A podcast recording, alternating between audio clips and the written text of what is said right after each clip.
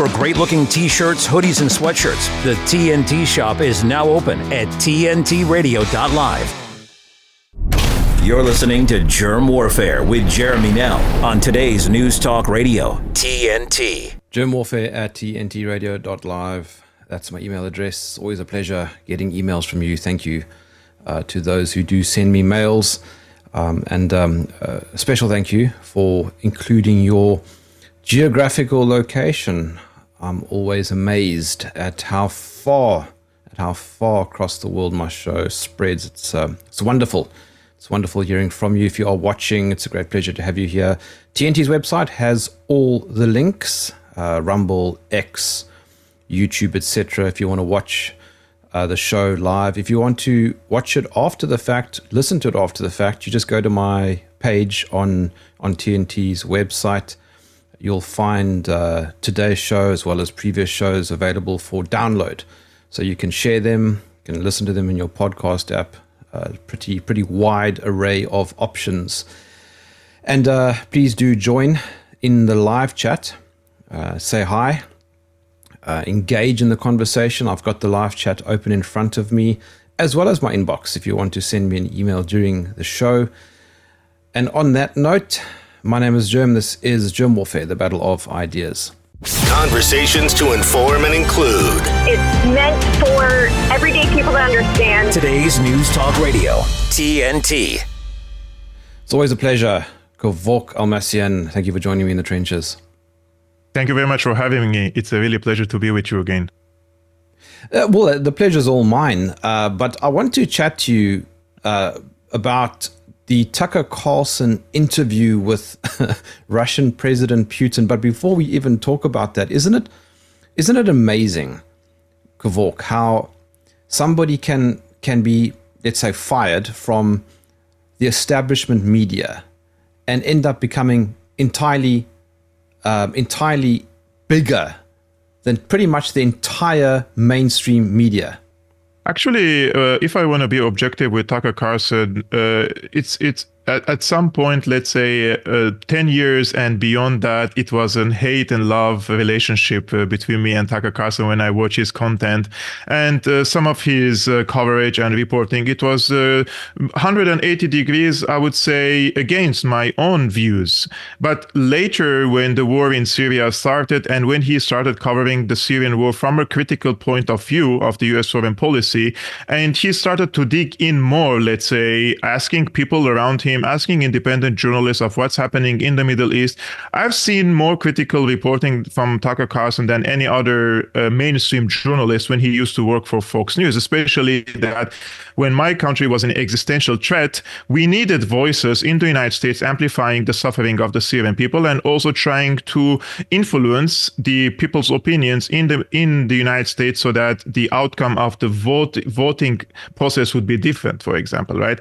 But when mm. he left the Fox News, uh, of course, he was already very big, and he was too big for the what we call the establishment to tolerate his, let's say, anti-pharmaceutical industry opinions or the anti-war opinions regarding the Middle East and regarding Ukraine. Taiwan and China is a separate issue we can discuss that uh, that later. And I think uh, the once he left, he got liberated, uh, and his hands were more cuffed when he was in the mainstream press, and now his hands are uncuffed uh, relatively. But there were also supporting factors for him. For example, when he decided to post on X, you have you have people like Elon Musk pushing his content all the time on X, and Elon Musk is one of the most followed people on X. I mean, he's the owner, right?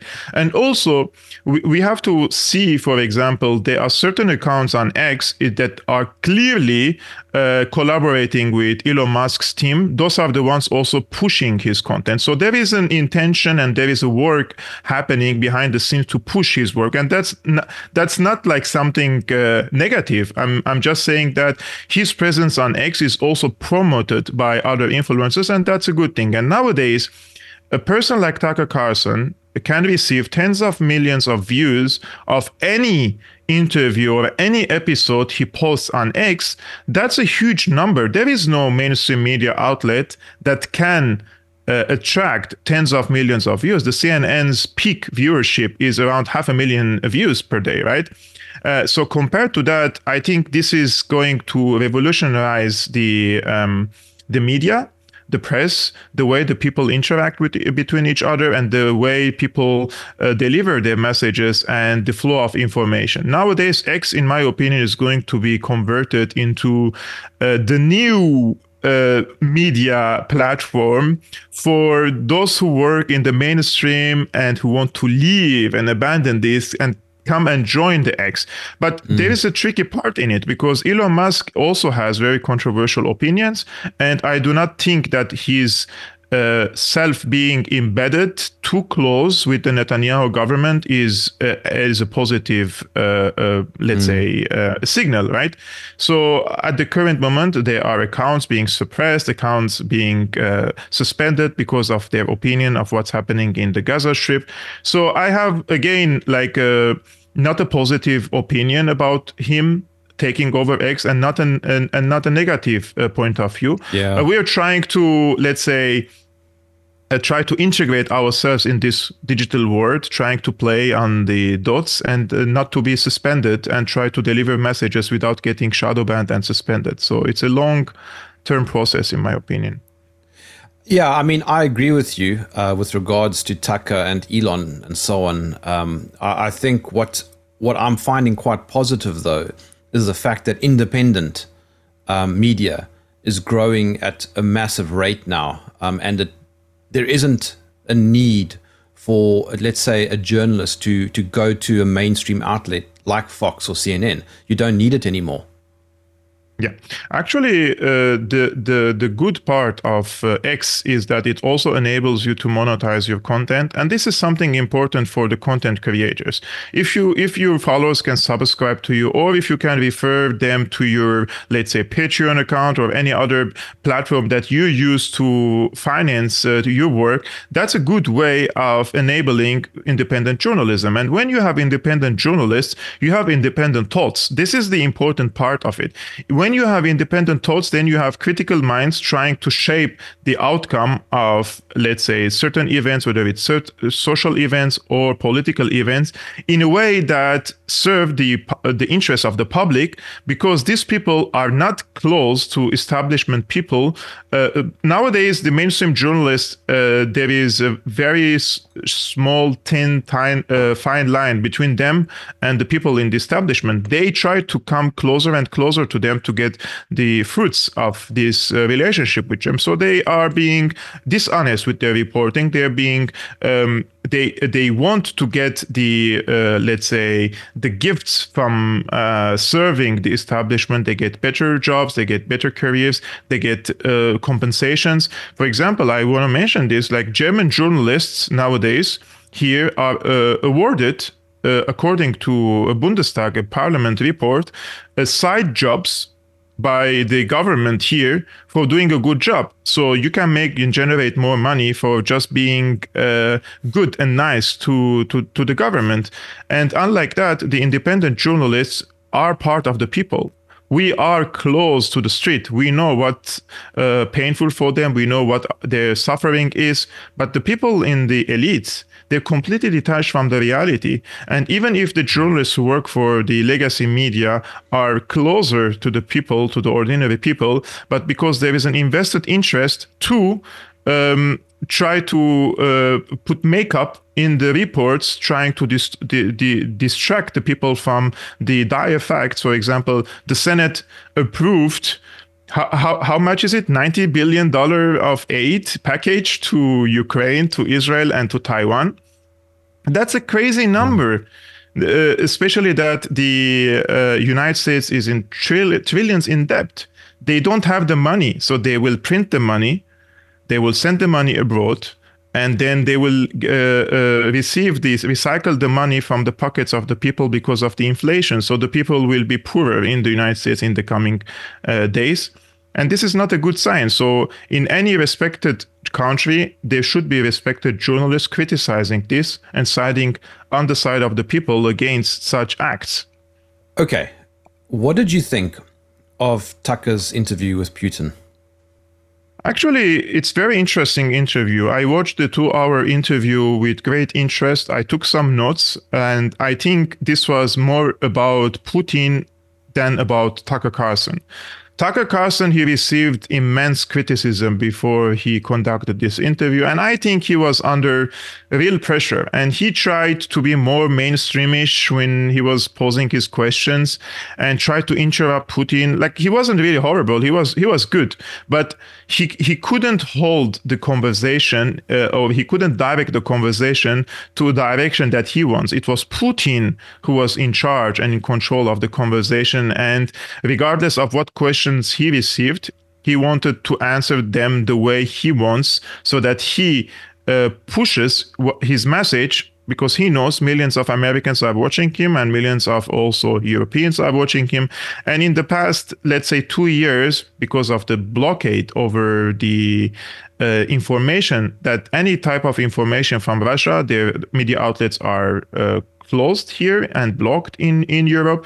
So he managed to send a message to the Europeans and to the Americans w- without the need of the Russian media outlets, right? This was a, a, a an achievement for Putin more than an achievement for Tucker. However, Tucker he couldn't really dig in into the important issues that uh, Putin was raising. He had a set of ideas in his mind, and he said he had a set of uh, set of uh, questions in his mind, and he wanted just to follow them instead of trying to extract a question from the ideas that Putin uh, was raising. And there were so many important uh, topics that uh, Putin raised when it came to the expansion of NATO, when it came to the the role of, or let's say, weaponizing Ukraine against Russia and the mutual history between these both countries. He tried, in my opinion, Putin to send the message that peace is possible with Russia. And the timing of it was important because we have now reports that Russia is preparing for a summer offensive. And uh, the summer offensive in these uh, dire circumstances in uh, Ukraine, I think the Ukrainians will lose more territories. So this is an opportunity for the Ukrainians, for the Europeans, for the Americans to sit on the table and talk with uh, with Putin. Because what's the alternative to talk, uh, to talk and diplomacy? The alternative is the continuation of the war. But in Ukraine, we have the average fighting age for males, for men in Ukraine is 40 years old. So uh, many of the younger generation either perished in the hostilities or escaped the country. So how can they sustain this war? It's it's it's not possible to achieve a victory against Russia. So the goal is to prolong the war, to uh, to continue sending these aid packages there to sell American weapons in the Ukrainian markets, to establish defense defensive uh, uh, factories in Ukraine to manufacture the spare parts of the American weapons in Ukraine, so creating another market for the military industrial complex and the armed contractors in the US on Ukrainian soil. This is pure sadism, in my opinion, because the only ones who are going to suffer the most are the Ukrainian people. And I hope if any Ukrainians are watching, they have to understand that in international politics, it's not based on our emotions, anger, and the uh, desire for revenge. Those are things that happen in our daily lives. It happens between uh, let's say not jobs between people who are driven by emotions. The russian foreign policy is not built on that if we want to speak objectively, the Russian foreign policy is built on the realist uh, uh, theory in international relations, and it's easier to predict the Russian foreign policy and especially predict and foresee what they will do next.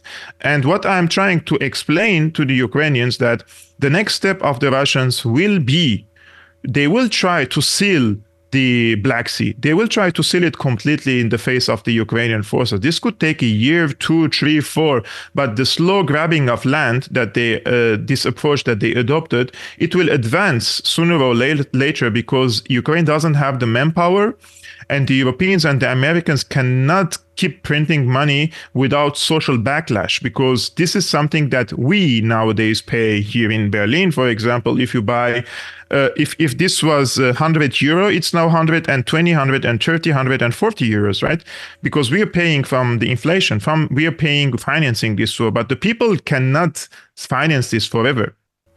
Unlike Russia, who has a steady income from the uh, sales of the gas to uh, India, to China, to other markets, and their manufacturing military factories proven to be more efficient compared to the Americans, and they are able to uh, redeploy forces, manpower, and also artilleries on the front line, something that the Ukrainians cannot sustain.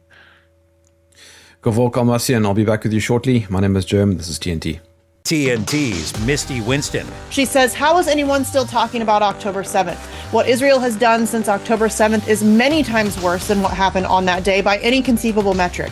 The only way to feel otherwise is to believe Israeli lives are worth many times more than Palestinian lives. How is Israeli suffering still being centered over vastly less significant acts of violence three months ago, while ex- exponentially worse violence and suffering is being inflicted by Israelis right this very moment? If your nation is attacked and you respond to that attack by immediately murdering thousands of children with incredible savagery, then you forfeit any right to expect anyone to give a shit that your nation was attacked.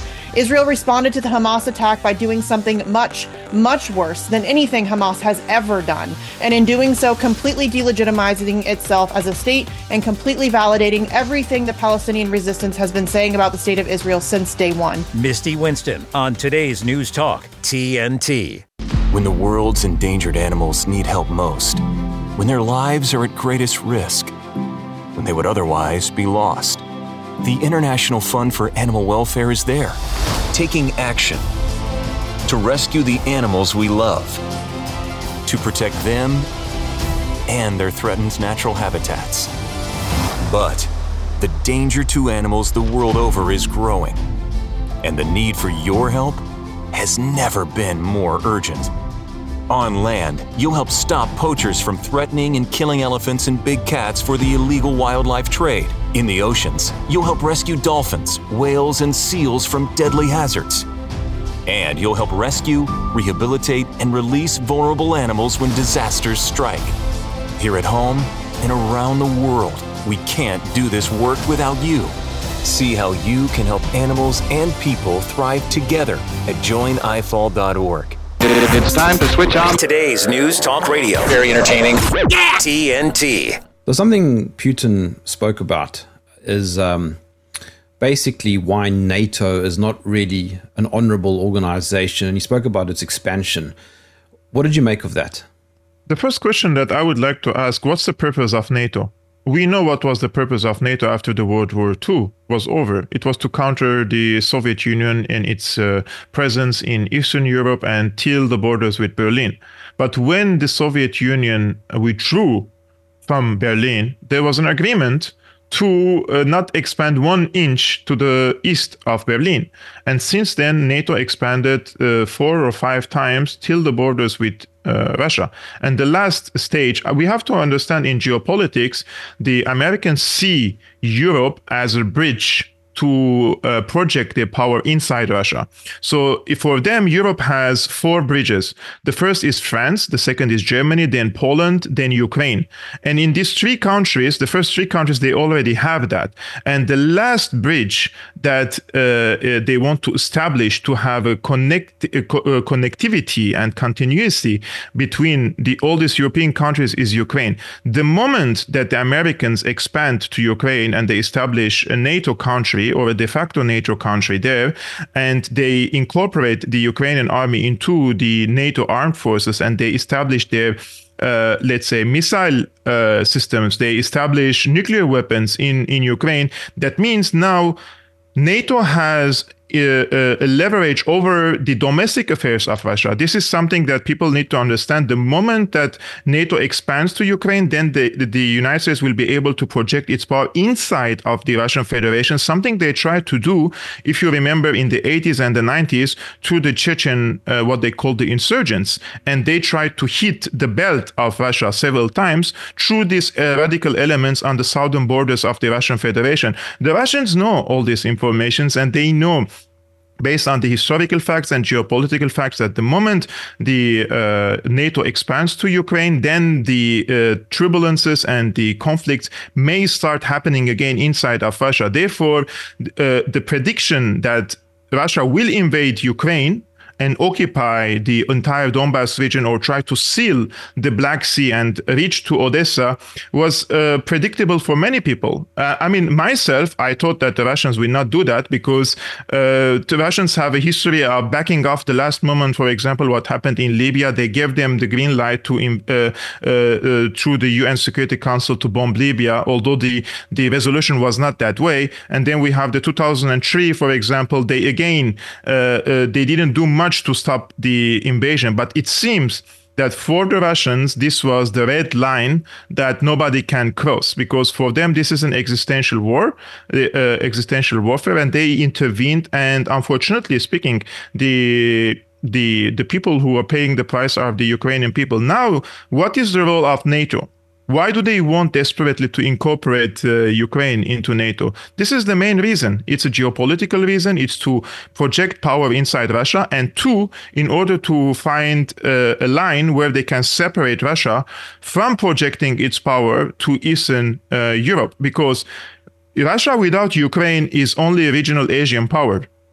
Russia with Ukraine or a friendly Ukraine to, to Russia, it's a Eurasian power. So the Russians also are playing chess with the Americans and they went to this war. And I think the end game of this is going to be, from the Russian point of view, to create a landlocked country uh, in in Ukraine, so the Ukrainians cannot access to the Black Sea. So Ukraine loses its value and importance as a geopolitical, uh, as important geopolitical country.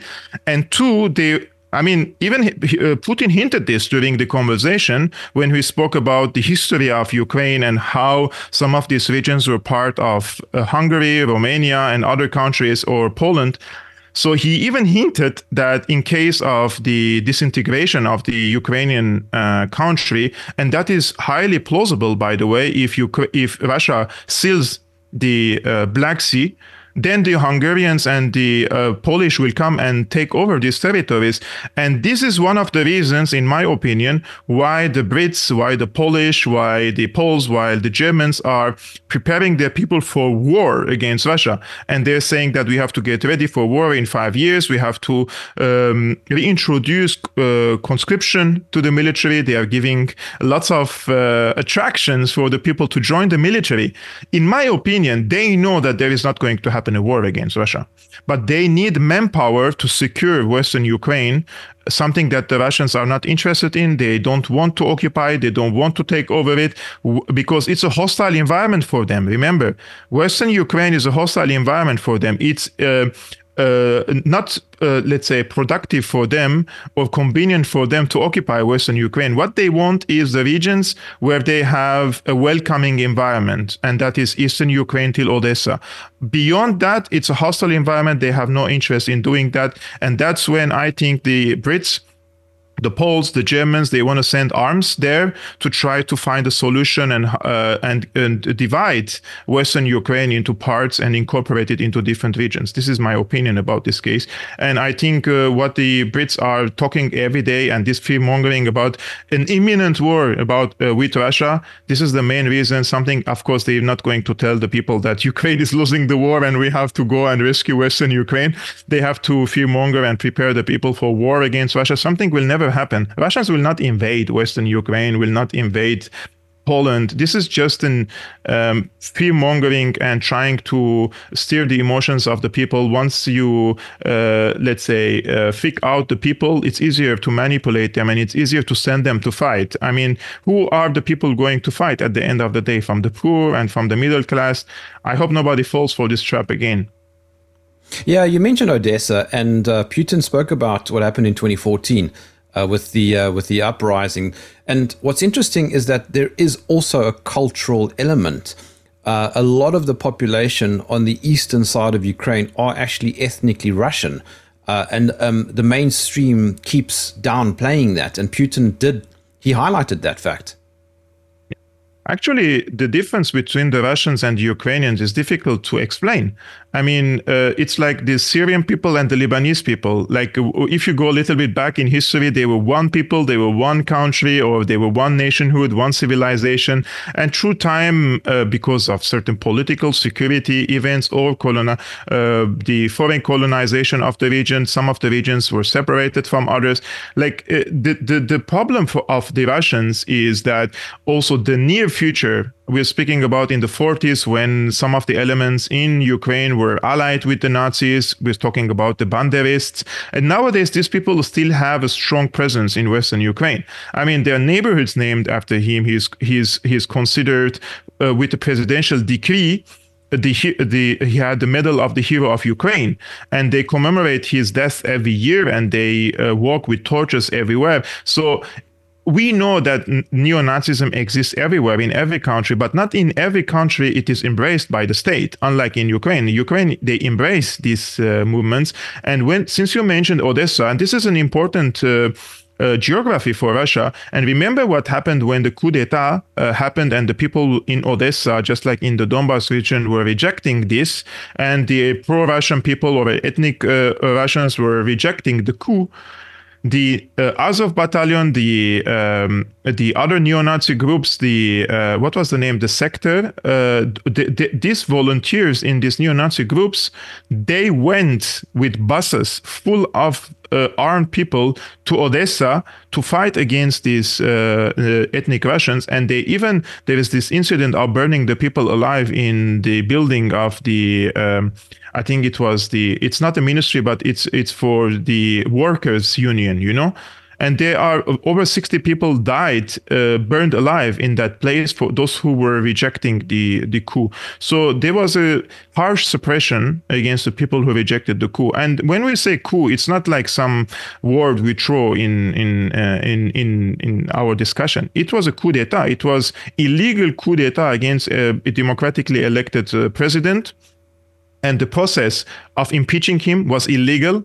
Uh, the the number of votes that they needed to impeach him were not met in the in the Ukrainian parliament after he fled the country. So every government that came after him is considered illegal according to the Ukrainian constitution itself. So the Americans, of course, do not care about that. And uh, Victoria Nuland, when she said "f the EU," and they um, he, she was uh, discussing with the American ambassador in Kiev how they are going to distribute the uh, ministerships among the uh, the people that are close uh, to to the United States. This is a coup. And there's so many examples in the past from Chile, from Honduras, from Syria, uh, from uh, from Iran, from attempts in Cuba, in Venezuela. It's the same script uh, that they followed, and unfortunately, this time worked. And uh, I, I truly think that this is a very, very dangerous conflict in Ukraine. And um, in 2014, when the coup happened, I remember a professor from uh, Lebanon, he is an expert in international relations. He told me if World War III is going to erupt, it's going to erupt in Ukraine. And I couldn't understand him back then. And now I see the repercussions and the implications of the Ukraine war is so massive that it is shaping the international system to a direction that the Americans do not like. And this is something that also uh, related to the Tucker Carlson interview with Putin, that Americans can see ordinary Americans that Russia has uh, a competent, skillful president, whether you agree with him or not, unlike their president who cannot uh, formulate two sentences coherently, which gives you the impression that Biden is not in charge of the foreign policy. And there's so many American, let's call them the patriots or the conservatives, they crave for such a leadership. Someone who is able to take over the, the country and unite it, etc.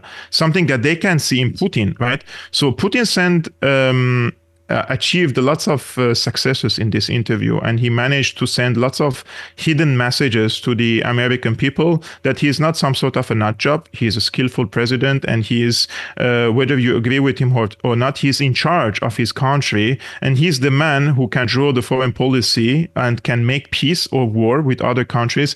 Unlike in the united states that you don't know who is in charge and who with who you can speak because you may strike a deal with the president like uh, Obama, the nuclear deal, And then uh, someone else comes, Trump comes, and he says, I don't want this agreement.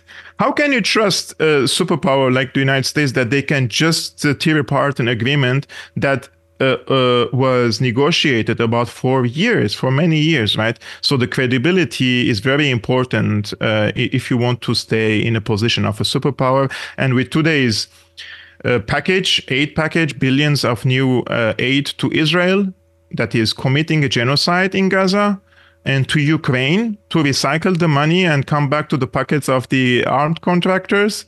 I mean, uh, it's pretty obvious uh, to me that the Americans have to act their act together, and they have to be outraged, and they have to. Uh, the people are asking me, what can they do? I think uh, just voting and sending uh, emails is not going to work. They have to embarrass their uh, politicians every time they see them. I saw the video today of Hillary Clinton being interrupted many times during an event. Uh, the uh, former ambassador to to the UN of the US was also. Anytime you see a politician giving a lecture and preaching about politics or humanitarianism or international law, etc., etc., you have to interrupt them and you have to call them uh, what they are. They are war criminals, and uh, these mm. people's hands are soaked with blood, in my opinion. And there is no way to stop them unless we have a um, multipolar world. And uh, but the American side will not give up. Will not well, give up inter- without a fight.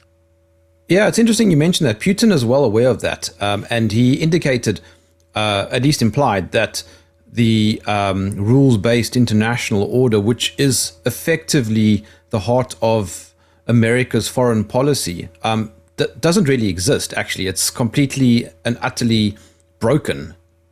Yeah.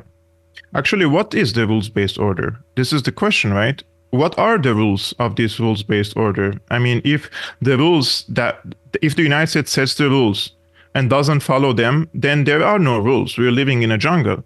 If the judge is uh, uh, is the United States and the rules are set by the United States, then we don't have rules-based order. And we can see, look, what happened in Ukraine was horrendous. Uh, uh the number of the civilians uh, who got murdered around 10,000, I believe, in two years.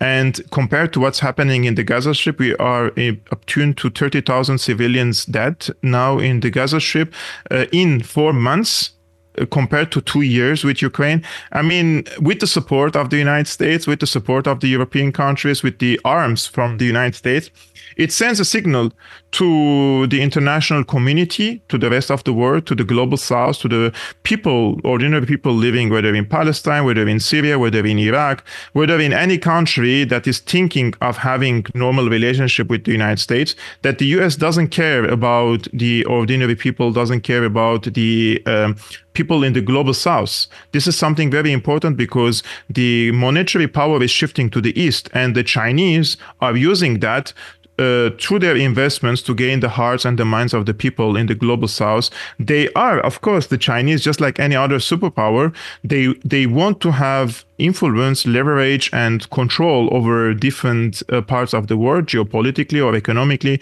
but the tools and the means are different. Uh, the americans destroy a country a nation and then they come and offer help.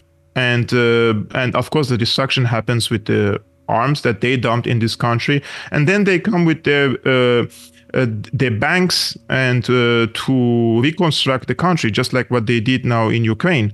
They are offering exclusive deals to BlackRock and other uh, bankers in the US to reconstruct the the uh, the country. The Chinese are coming and constructing the the infrastructure. The other day, I read a, a, a fascinating example from Chile and uh, in the 70s, when the coup happened there in, in Chile, and the Americans orchestrated the coup and removed the socialist uh, president uh, from power, they brought a dictator. His name was uh, Pinochet. And Pinochet dismantled the railways in, uh, in Chile. Nobody knows why he dismantled the railways back then. And he established uh, um, highways instead of it. And this led to the crumbling of the uh, Chilean uh, economy in certain aspects. Now uh, that the Chinese are coming back to Latin America, to Africa, they built an entire railway system for the Chileans uh, and a very fast um, uh, railway or uh, metro system for, for them something is unprecedented in the entire Latin American continent and with a very competitive price. So people firsthand can see objective realities, right? You can probably uh, analyze things, comment about certain events, but if people see with their own eyes the fruits of cooperation, uh, with China and the fruits of cooperation with the uh, United States, they will find a difference. I remember a, uh, a quote from Hosni Mubarak, the former president of Egypt who recently died.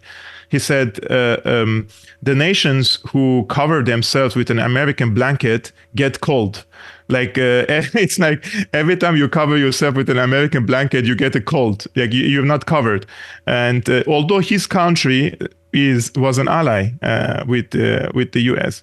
And the problem with that is because the United States foreign policy is not really um, based on the national security interests of the American of the United States as a nation, but rather there are so many invested interests of people who have individual and financial interest in different parts of the world. So there is a conflict of interest in the United States itself of what type of foreign policy they have to pursue. If their foreign policy is based on a strategic view and trying to preserve the uh, the security of the global security. Their interest now is to have good relationship with Russia, good relationship with China, and try to have the uh, business relationship with them and invest in their countries instead of trying to wage economic wars because you cannot compete you know they cannot compete with the with the uh, with the chinese although they preach free market but now they want to fight against the chinese uh, investments it's a really contradictory uh, foreign policy it's based on the fact that they want to stay hegemon and I understand that. And uh, I don't want for the United States to disappear as a power because everybody needs the United States as a uh, as a strong power uh, th- that has its own uh, projection of power. It has own strength in the economic strength, etc., around the world, and its cultural influence around the world. We don't. If the United States falls, and there is an economic collapse in the United States, it, it will impact the entire uh, globe. Entire world will be impacted mm. negatively by the collapse of the whether it's a banking system or a monetary system in the United States. So the good thing is to, for the for the same people in the United States to pursue multipolarity with the rising powers to back off a little bit to save power, energy, and finances instead of spending stupid amount of money nowadays in Ukraine and Israel to recharge and come back in a decade or two. But this insistence on um, trying to stay hegemon with bombing Yemen, bombing Iraq, where the people with flip flops, they're not even, they don't, they're not even mm. scared of the United States anymore. two decades ago, if the Americans said we're sending our warships to the United uh, to to the Middle East, everybody would have had uh, uh, a, a wetty pants. Now nobody cares that the Americans are sending warships. The Yemenis, the poor, one of the poorest countries in the world, they uh, uh, they battled the American warships in the Red Sea, and the Americans had to withdraw. So the times have changed, you know, and uh, every superpower and every empire has its cycle. They can um, increase their power and decrease their power at some points, and now they have to rest a little bit, go back into isolationist mode, take care of their own people, uh, bring their economy into better shape and come back, but come back as a sane uh, player again and not as a bully as that we, because since I opened my eyes to politics, I don't see but uh, American bombs falling over our heads in the region. Kevork Almassian, I'll be back with you shortly. My name is Jerm. This is TNT. With his expert analysis and opinion, this is TNT Radio's Timothy Shea. What a coinky dink! Nikki Haley had a record fundraising month in January. January ended last Wednesday, and last Wednesday was the day that Nikki was in Miami Beach meeting with a Democrat billionaire mega donor. Yeah, I'm sure those three things had nothing to do with each other. Right. Tell you something else that has nothing to do with anything. And that's Democrat politicians with R's after their name, like Nikki, like Chris Christie, like Lindsey Graham, like Mitt Romney, like Liz Cheney, Adam Kinzinger, you know the type, and Republican values.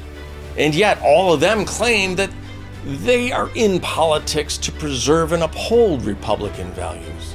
No, if you want genuine Republican values, you've got to look at Donald Trump, at the America First agenda. You've got to look at what Make America Great Again really means. It means a rising tide lifts all boats. It means prosperity for regular workaday people, not just elites whose values are more in line with Davos than with those in the Dakotas. From MAGAInstitute.com, this is Timothy Shea for today's News Talk, TNT. Sometimes a car comes along that changes everything, with innovations never thought possible and features that make you wonder how did people survive without this? This is that time, and this is that car.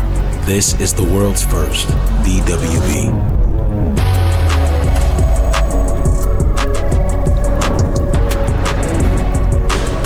Equipped with transparent doors to eliminate reasonable suspicion, whatever that means. A 10 and 2 steering wheel that keeps hands visible at all times.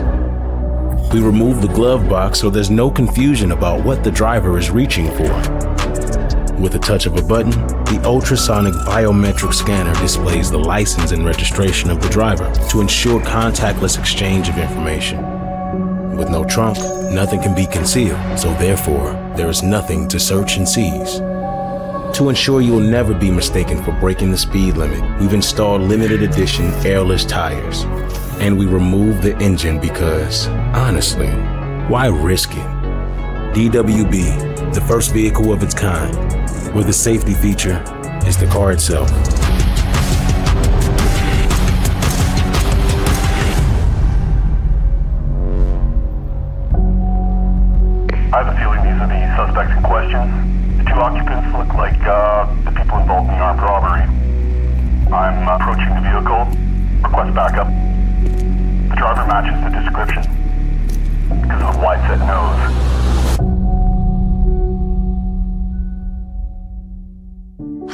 I'm Susan Lucci. I never thought about heart disease until I had my own heart event. I had a, a 90% blockage in my main artery and a 75% blockage in the adjacent artery. I received two stents in my arteries, stents developed through research funded by the American Heart Association. Those stents saved my life. Learn more about the American Heart Association's life saving work at helpheart.org. Jeremy Nell on today's News Talk Radio, TNT. So just before the break, Kevork, you were talking about um, how Putin was uh, giving an, his analysis of uh, essentially the rules based order in America overplaying its hand a little bit. He also spoke about BRICS. Uh, mm-hmm. What do you what do you make of that?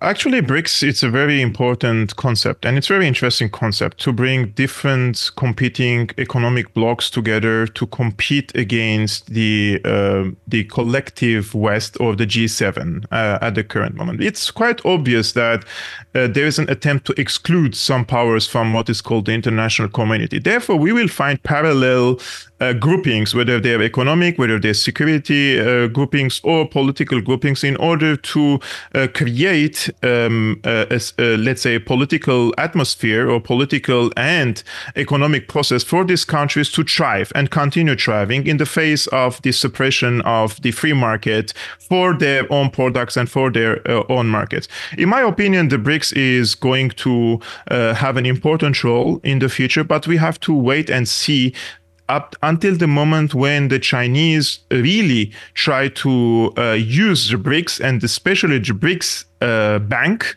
uh, in order to invest in other countries and give big loans to the devastated countries in exchange for investments in these countries and leverage. This is going to be the point where we have to see if China is going to step in as a, a colonial power or as a country that can, uh, let's say, have an influence over different parts of the world and make and create business atmosphere in these countries without imposing political conditions. Because the difference between if you take a loan from the World Bank, for example, or the IMF, they will impose uh, political conditions. And this is the aspect where colonialism or neocolonialism comes because the Americans tell you you have to change your constitution, you have to democratize yourself. All these things are, for example, allowing the American backed NGOs to operate in your countries. All, all these things are just the Trojan horses that once you accept them, there is no way back like look at the Egyptians. Once the Egyptians accepted loans, once the Egyptians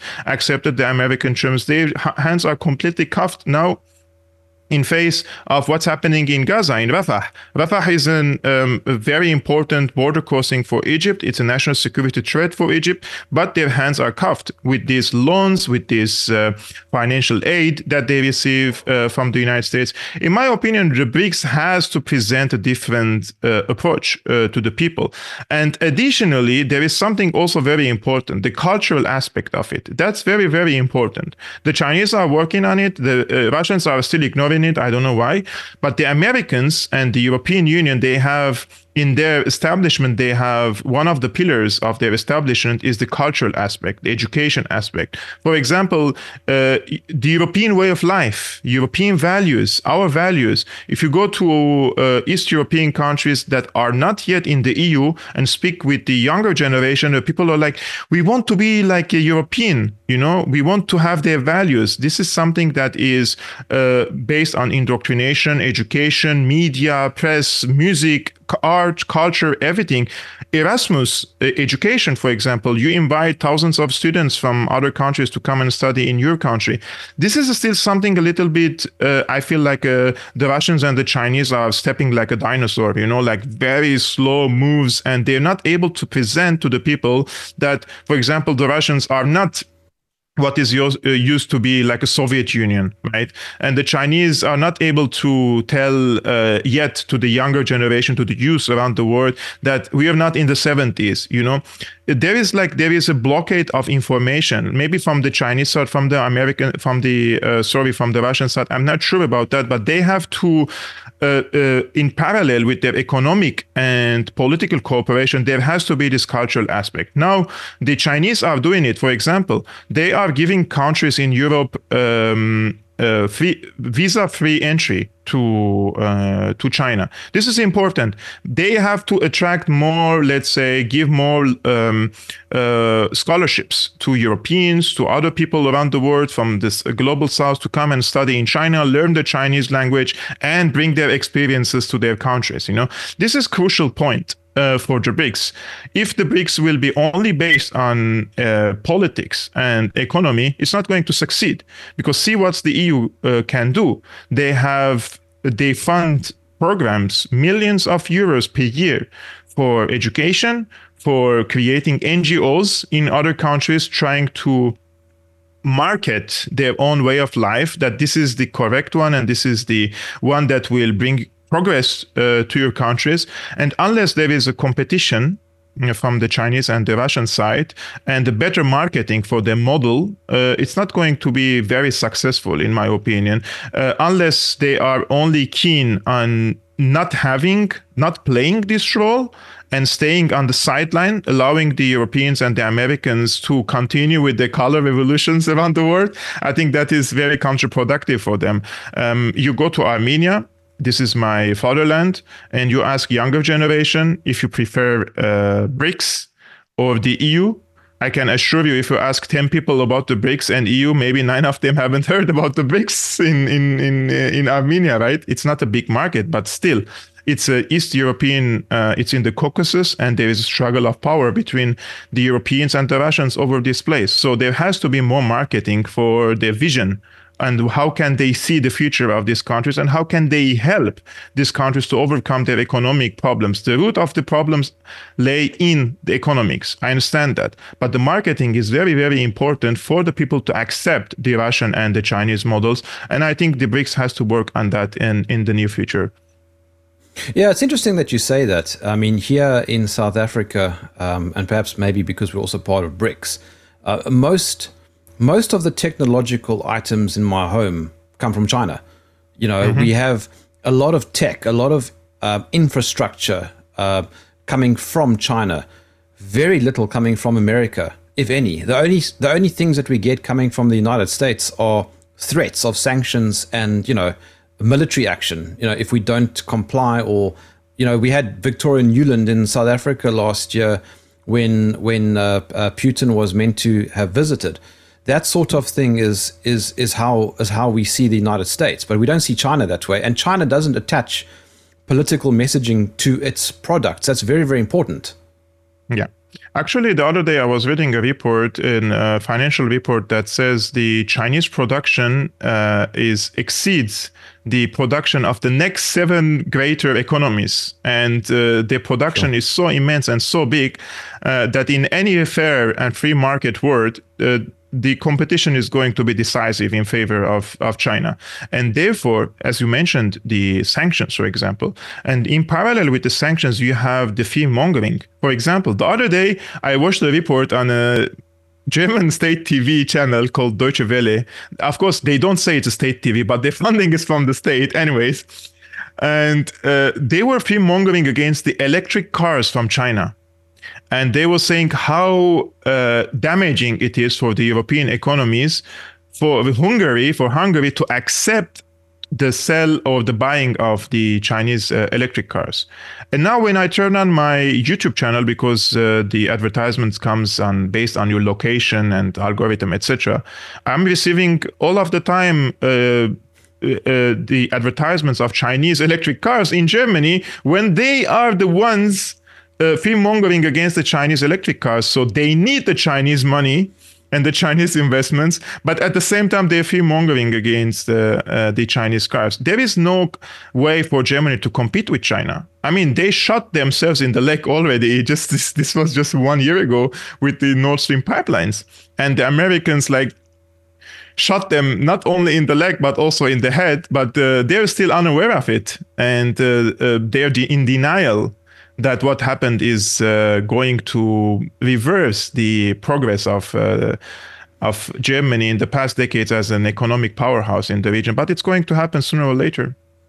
Mm. Okay, Kevork, we are slowly run, running out of time, so we maybe got about three minutes. Uh, I'd like you to give me your closing thoughts on Tucker's interview with Putin.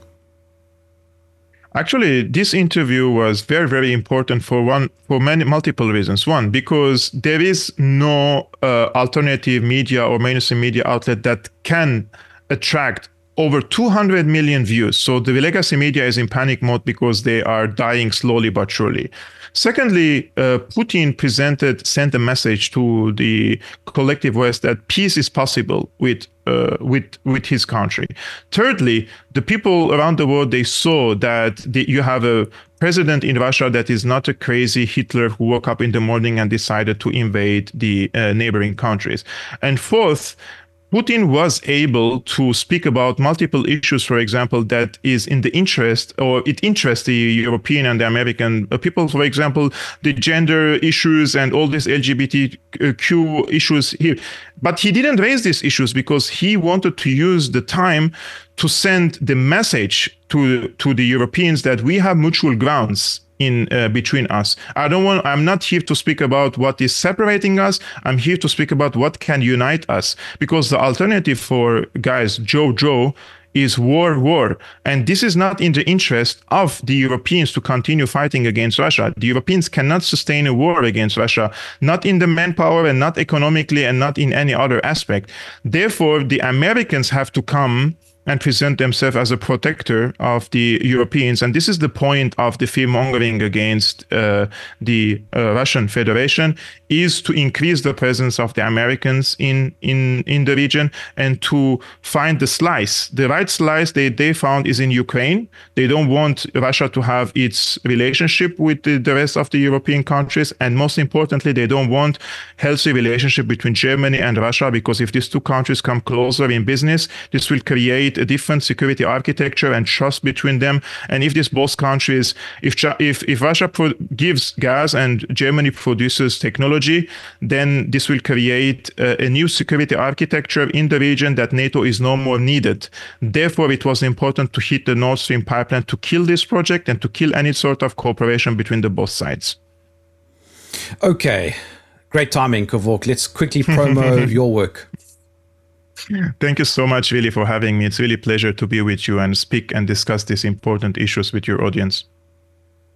Oh, well, hang on. I'm I'm looking to promote your your channel and your website, etc. My channel, my my channel is Syriana Analysis. It's on YouTube and Rumble, and on my personal name, they can find me also on uh, Twitter. I'm active on these three accounts recently.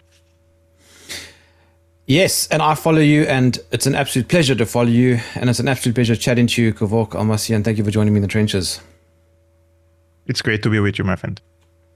I will certainly invite you back. In the meantime, please do send me an email, jermwarfare at uh, tntradio.live. If you enjoyed the conversation, if you have any questions, feedback, suggestions, ideas for topics, I'm always willing to hear, and um, I'm open. I'm open for any kind of ideas. This is, of course, the battle of ideas, so I do enjoy uh, hearing from you. That's uh, that's me done for today. I'll catch you tomorrow. My name is Jerm. This is Jerm Warfare, the battle of ideas.